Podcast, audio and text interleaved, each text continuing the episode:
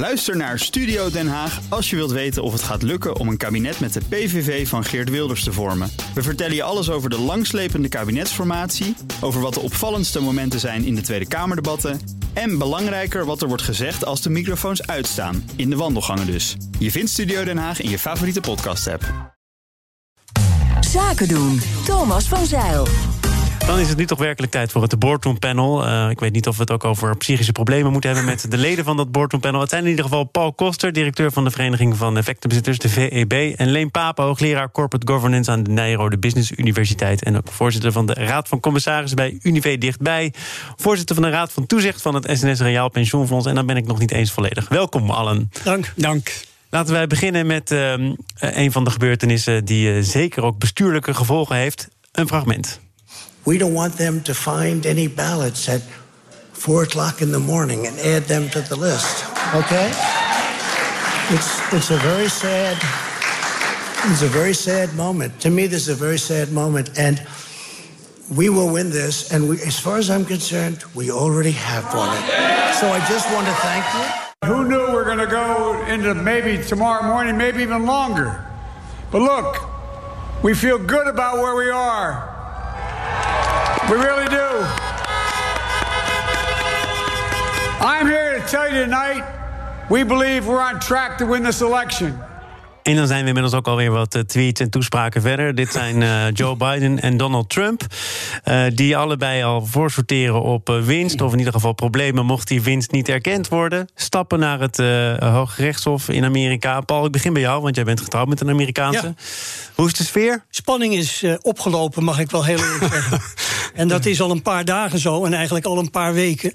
Dus we zijn in stille afwachting, maar met wel heel veel hoop dat het lukt dat Biden gekozen wordt. Ik kan niet verheulen dat dat toch wel onze voorkeur heeft. En hoe kijk je naar um, de reacties op de uh, voorlopige uitslag, de polls en wat er allemaal nog moet gebeuren? Want het, het, is ook een leider die niet wil wijken. Dat zie je misschien soms in de politiek. Zie je ook dat in het bedrijfsleven wel eens terug? Ja, ik denk dat dat niet onherkenbaar is. Maar ik vind de manier waarop Trump probeert eigenlijk zijn um, teleurstelling. Um, op een manier te brengen waarbij die zegt: ja, eigenlijk zijn alle stemmen die nu nog geteld worden niet uh, te vertrouwen. Dat is gebaseerd op fraude. Is echt een ondermijning uh, van het hele proces. Zelfs Mitch McConnell, uh, de leider uit de Senaat, zei: de stemmen en alle stemmen moeten geteld worden. En dat is denk ik de boodschap die we met elkaar moeten vasthouden. Leen, wat denk jij ervan? Heb je veel Amerikaanse verkiezingen tot je genomen? Of ben je nou, gematigd gebruiker? Eh, ik heb de afgelopen dagen ongelooflijk vaak voor de tv gezeten. De CNN en Fox News. Dus je kijkt naar beide perspectieven. Want CNN hoopt natuurlijk op Biden. Fox News hoopt natuurlijk op Trump. En het is ook inderdaad interessant om te zien wat die perspectieven, hoe ze daarmee omgaan.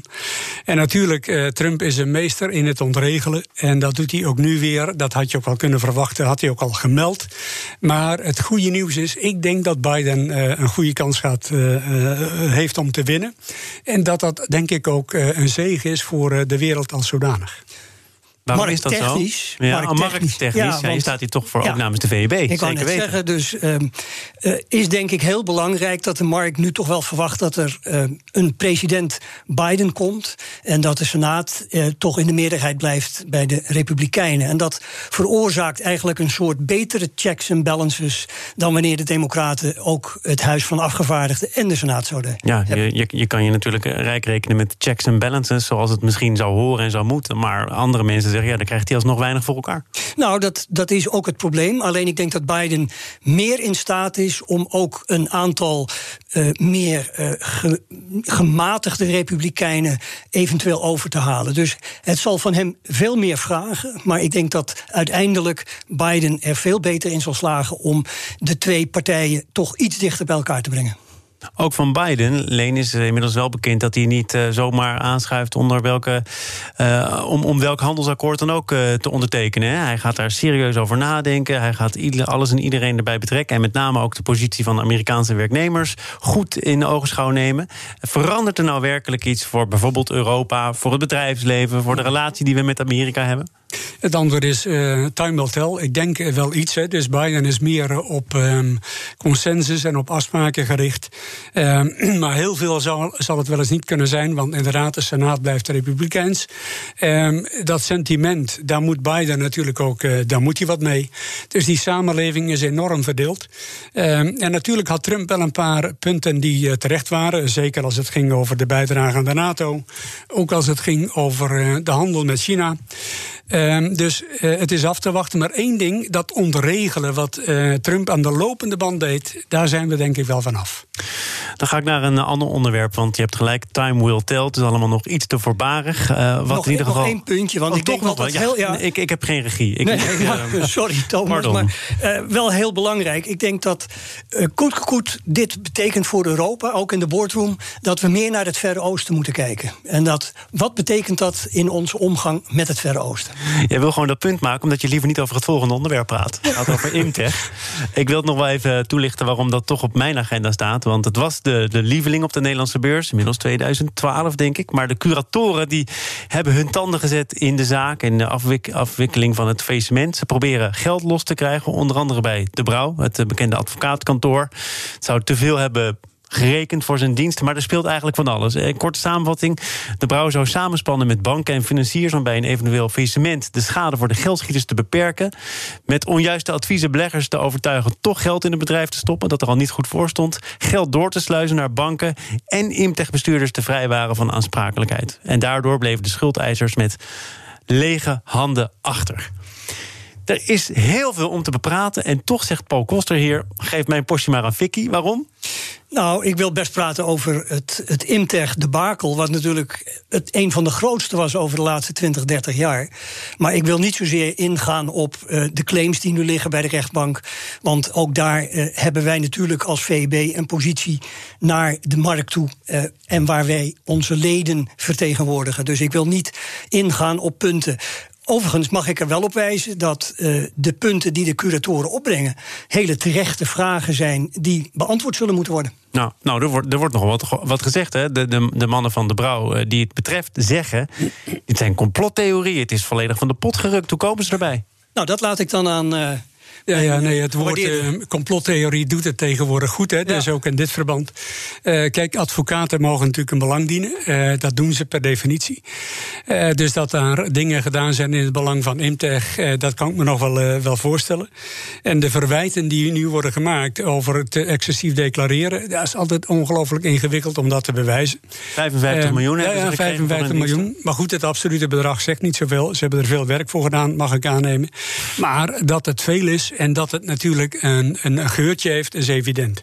En wat nu gebeurt in de rechtszaal, is waarin de curatoren dus die claim neerleggen en dus ook ja, nogal wat details blootleggen die natuurlijk die advocaten uh, niet prettig vinden. Dat snap ik wel.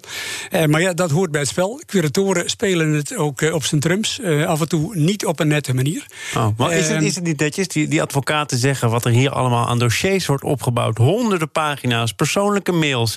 Ik heb als advocaat ook nog een, een beroepsgeheim telt dat dan niet meer? Ja, nou ja, dat is er één. Dus dat wordt ook gezegd. Hier wordt gebruik gemaakt van mails die vallen onder mijn beroepsgeheim. En ik denk dat dat misschien wel waar is, maar ik ben geen jurist. Uh, maar je ziet wel dat het natuurlijk ook daar verhardt. En uh, ook daar is framing. Uh, dus de curatoren doen natuurlijk niet anders dan framen. En dat verhaal natuurlijk ook laden. En daar hebben ze natuurlijk wel een, een reden toe, want ze willen 4,5 miljoen terug. En ja, dan is het aan de rechter om een chocola van te maken. En helaas, ik ken de details niet. Maar wat je in de krant leest, dat is wel uh, smeuig. Dat ja, vind ik moet, moet het nog duidelijk worden of er voldoende aanleiding is om dit echt verder te gaan onderzoeken. Het is nog echt in een prematuur stadium. Ik wil nog even naar, uh, naar een panellid van dit panel, Harmjan de Kluiver, lid van het boardroom panel. Uh, die ook genoemd wordt in deze zaak. Een van die advocaten is van de Brouw. En hij zegt: het publiekelijk ter discussie stellen van de persoonlijke integriteit en reputatie van de advocaat is een geweldig middel om dat geld, die 4,5 miljoen, terug te krijgen. Is dat wat hier speelt? Wordt er van alles bijgehaald om er maar voor te zorgen dat dat geld uiteindelijk terugkomt? Paul, nou, ik denk dat daar al op gewezen werd door Leen. Uh, het is niet ongebruikelijk dat in zo'n uh, strijd, allerlei dingen naar boven worden gebracht door de ene partij en dan nog net iets harder door de andere partij. In die fase zitten we. En ik denk dat heel duidelijk moet zijn dat de curatoren echt in mijn ogen terechte vragen stellen. Want een van de belangrijke issues bij een faillissement is: het duurt jaren. En waar je vaak ziet, en dat is ook bij Imtech zo, er is een lange aanloop geweest naar het uiteindelijk faillissement. En dan wordt in het moment waarop die advocaat in een algemene situatie bij een dreigende uh, problemen krijgt een steeds prominentere rol. En dan wordt het vaak onduidelijk hoe ver zij zich nu betreden in het gebied van het management. En dat is denk ik ook een van de punten waardoor uh, misschien de brouw probeert duidelijk te maken: ja, we vragen zoveel. Je moet, je moet het voor mij, ik, ik begrijp het namelijk niet helemaal. Die advocaat wordt steeds belangrijker in het proces en, en gaat daarmee ook zijn eigen vakgebied, zijn eigen boekje te buiten? Nou, dat hoop ik niet. En dat is dus ook waarom curatoren zich altijd moeten verdiepen in hoe is het gelopen en wat hebben de advocaten aan advies gegeven. Dat zul je bij elk faillissement moeten vragen, omdat die betrokkenheid van de advocaten, naarmate het moeilijker wordt, eigenlijk betekent dat er niets de deur uitgaat zonder dat een advocaat Hmm. nog even gezegd heeft: dit en dit moet worden veranderd. En dan is het uh, heel moeilijk om daar nog een scheidingslijn te trekken tussen wat is management en wat is de advocaat. Heel kort nog hierover, want het wordt hard gespeeld aan beide kanten. Ze wordt er ook gewezen op hoeveel geld die curatoren inmiddels al hebben verbrand. Ja, 25 miljoen. Ja, en ze proberen op alle mogelijke manieren om, om nog weer meer geld los te peuteren. Want uh, de bodem van de boedel die komt in maar, zicht. Maar Thomas, ja. dat is de rol van de curatoren. Hè? Ze Ah. moeten proberen de boedel zo vol mogelijk te laden, zodat ze kunnen kijken wat ze kunnen regelen voor de schuldeisers. Nou, het was ook een vraag aan Leen. Oh ja, is dit bedrag op nog zich is dat, te rechtvaardigen? Op zich of? is dat waar. En of het rechtvaardig is, daar kijkt een rechtercommissaris naar. Uh, dus je hoopt van wel, maar 25 miljoen is wel veel. En dit zijn processen die duren 10 tot 15 jaar. Zeker. Uh, dus dit gaat nog een tijdje door. Het is de rol van de curatoren. En natuurlijk wordt uh, ook regelmatig het verwijt gemaakt aan curatoren... dat ze het niet alleen een beetje ruw spelen... en nu ook in dit geval, persoonlijke integriteit... maar ja, dat verdienmodel zit er natuurlijk ook wel achter. En ze hebben inmiddels ook via een zekere truc 14 miljoen uit Engeland teruggehaald naar de boel. Uh, dat is natuurlijk uh, ook voor een deel vastbedoeld om uh, de curator te kunnen betalen. Dat wel. Overigens, nog één Laatste punt. aanvullende Ja, precies, algemeen punt. punt. Uh, accountants worden ook heel vaak persoonlijk aangesproken. Die moeten zelfs notabene zeker. persoonlijk ondertekenen. Dus ik vind dat de advocaten ook niet moeten reageren zo wat gebeurt er nu. Dit is uh, in het professionele gebied een gebruikelijke trend. Nou, maar jij hebt er dus ook wel mee te maken gehad als ik heb er accountant. ook wel, nou gelukkig niet zelf, maar, Nee, maar je ik ben weet- ook al jaren, ja. Ja. Oké, wij gaan naar het, eh, het volgende schandaal. Zaken doen. Ja. En dat doe ik samen met Paul Koster van de VEB en Leen Papen, onder andere hoogleraar Corporate Governance aan de Nijrode Business Universiteit. Volledige aan- en afkondiging komt er nog een keer Ja, aan, prima. Eh, we gaan het hebben over, eh, over Wirecard. Eh, de Europese toezichthouder, beurstoezichthouder, beurswaakhond ESMA... heeft een flink rapport naar buiten gebracht... met daarin een hele lijst aan verwijten voor de Duitse toezichthouders. Dat zijn er twee. Ehm, Leen, we hebben elkaar daar al kort over gesproken. Ehm, zometeen dus meer daarover. Eerder deze week was dat. Maar Paul, het blijkt nu ook dat die medewerkers van de BaVin... een van die toezichthouders, aandelen hadden in Wirecard. En dat mag, maar zij hebben ook nog aandelen bijgekocht... terwijl al duidelijk was dat er bij Wirecard van alles aan de hand was. Onbegrijpelijk. Echt onbegrijpelijk dat dit uh, in Duitsland mogelijk was. En dat er eigenlijk nog gereageerd wordt op Bavin. Zo van ja, dat is toch ook in Amerika toegestaan. Nou, het heeft er niets mee te maken. Op het moment dat jij zo betrokken bent als Bavin. met shortselling verboden, verboden uh, dan heb je absolute plicht om te kijken. Een van de eerste dingen die wij doen bij de VEB is als er een dossier uh, in behandeling is, komt het op een rode lijst. En dat betekent er mag niet in gehandeld worden. We mogen al überhaupt niet handelen in aandelen in Nederland. Maar het stond niet echt op een rode lijst. Hè? Het waren een paar journalisten van de Times die, dus die wat aan naar boven hebben alle gebracht. kanten, Thomas, is dit een absoluut governance failure in eigenlijk de hele keten. En dat behelst ook de regulator die echt in elk opzicht tekort is geschoten en zich nu probeert te verschuilen achter ja, het was een fintech en ik wist niet dat ik daar ook eigenlijk uh, betrokken bij moest zijn als toezichthouder. Is, is dat wat ze hebben gezegd? Het was Dat- een fintech dat is- en dat valt eigenlijk niet, uh, niet- binnen ons ja, mandaat? Ja. De bank is dus, wat ons betreft, bij de, de Bundesbank en niet bij ons. Leen, ja, wat ik al zei, we hebben daar kort uh, van gedachten over gewisseld eerder uh, deze week. En jij zei toen, ja, het is toch ook opmerkelijk dat een van die voornaamste adviezen is: lees de krant en doe daar wat mee. Hè? Want de journalisten van de Times die hadden in 2016, denk ik, of misschien nog wel eerder, eerder al, 15, al in de gaten 15, ja. dat er daar van alles uh, mis was. Ja, is dat dan een kwestie van inderdaad de goede abonnementen afsluiten en jezelf op de hoogte blijven Nou, stellen? je, je kan je niet voorstellen, het is een advies wat in dat rapport staat, dus dat is onbegrijpelijk dat het er überhaupt in staat. Eh, en je kan ook niet voorstellen dat ze de krant niet lazen. Maar goed, er is kennelijk ook eh, benoemd eh, om je waarschijnlijk te verontschuldigen dat je het niet gezien hebt. Maar ik zeg ook altijd, als het door een journalist kan worden ontrafeld, dan mag je van een accountant verwachten dat hij het ziet. Dan mag je van een beurstoezichthouder verwachten dat hij het ziet. En dat hij in ieder geval ook die signalen oppakt. En dat is ook wat in dat rapport staat. Dus in de keuzes van de middelen die zijn ingezet, eh, zijn in de ogen van de ESMA de verkeerde keuzes gedaan. Niet adequaat gehandeld, niet adequaat gereageerd. En dan is een van de eh, excuses van ja, eh, we mochten niet alles opvragen. De onderlinge communicatie was niet goed geregeld. Ook binnen de teams, binnen de BAVE niet. Het, het is werkelijk, nou ja, Paul noemt het ook. Van begin tot het eind is het onvoorstelbaar dat anno 2020 dit nog op deze schaal en op deze manier kan voorkomen in een ontwikkeld land als eh, Duitsland. Hier zit wel echt een waarschuwing in, ook voor eh, andere boordleden die eh, in een situatie zitten waarin ze. goed moeten kijken wat er gebeurt in de omgeving. De accountant heeft volgens de, de regels van de auditing standards, de controlestandaarden, de plicht om te kijken naar zowel natuurlijk ken het bedrijf, maar ken ook de omgeving. Dat is waar Leen terecht op wijst. Lees de krant. Weet of er in soortgelijke bedrijven ook problemen zijn die wellicht bij jouw bedrijf kunnen spelen. Dat is iets waar commissarissen met absoluut hele goede uitzonderingen die zeker alles proberen in beeld te krijgen.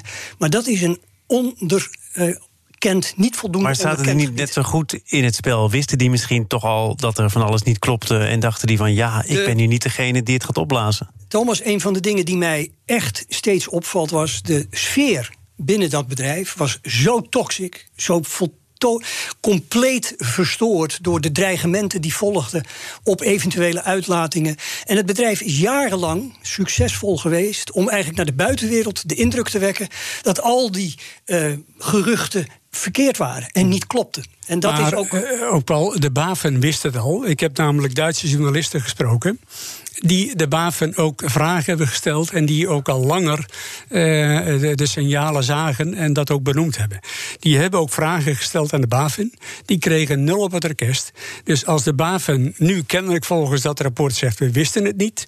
dan, ja, dan Ja, kan maar dat, ook. hier ligt een, een, een belangrijk punt. Ook in Nederland heeft de AFM niet altijd de kans en de mogelijkheid om naar buiten te treden met de mededeling: wij doen al onderzoek. Dus het kan best dat het eh, non-reply vanuit de BaFin op dat moment volgens de regels was.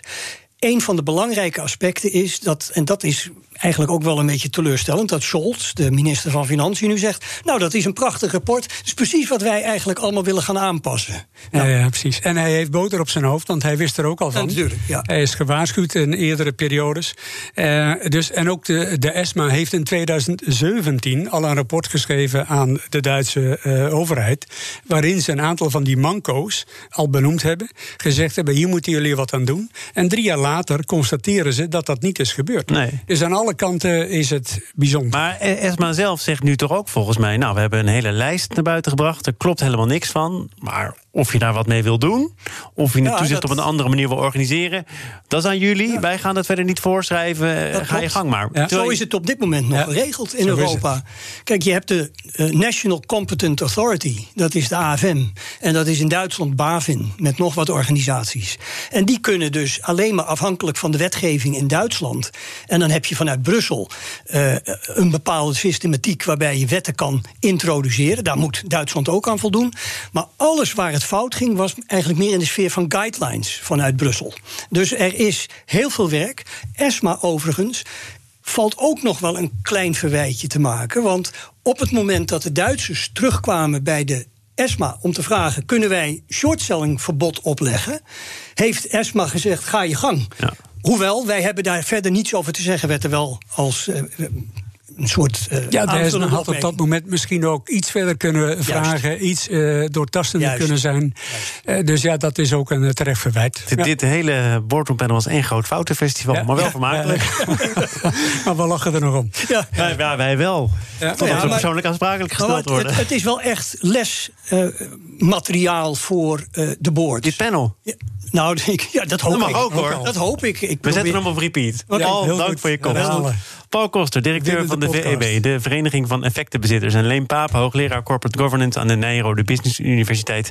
Voorzitter van de Raad van Commissarissen bij Unive Dichtbij. En ook voorzitter van de Raad van Toezicht van het SNS Reaal Pensioenfonds. Dit was het voor vandaag. Morgen dan is Peter Hutte te gast. Hij is topman van bouwconcern Van Wijnen. Vanaf 2022 rollen er jaarlijks duizenden woningen van de lopende band in de gloednieuwe woningfabriek van Van Wijnen. Zijn prefab-woningen dan de oplossing voor de stikstofproblematiek en de toenemende woningtekorten? Dat en meer morgen in BNR Zaken doen. Zometeen eerst Nieuwsroom, de podcast van het FD en BNR. Gepresenteerd door Mark Beekhuis. Veel plezier, tot morgen. Ook Diana Matroos vind je in de BNR-app. Ja, inderdaad. Je kunt live naar mij luisteren tijdens de Big Five. Ook handig in de BNR-app. Breaking nieuwsmeldingen, maar ook het allerlaatste zakelijke nieuws. En je vindt in de app alle BNR-podcasts, waaronder Wetenschap Vandaag. Download nu de gratis BNR-app en blijf scherp.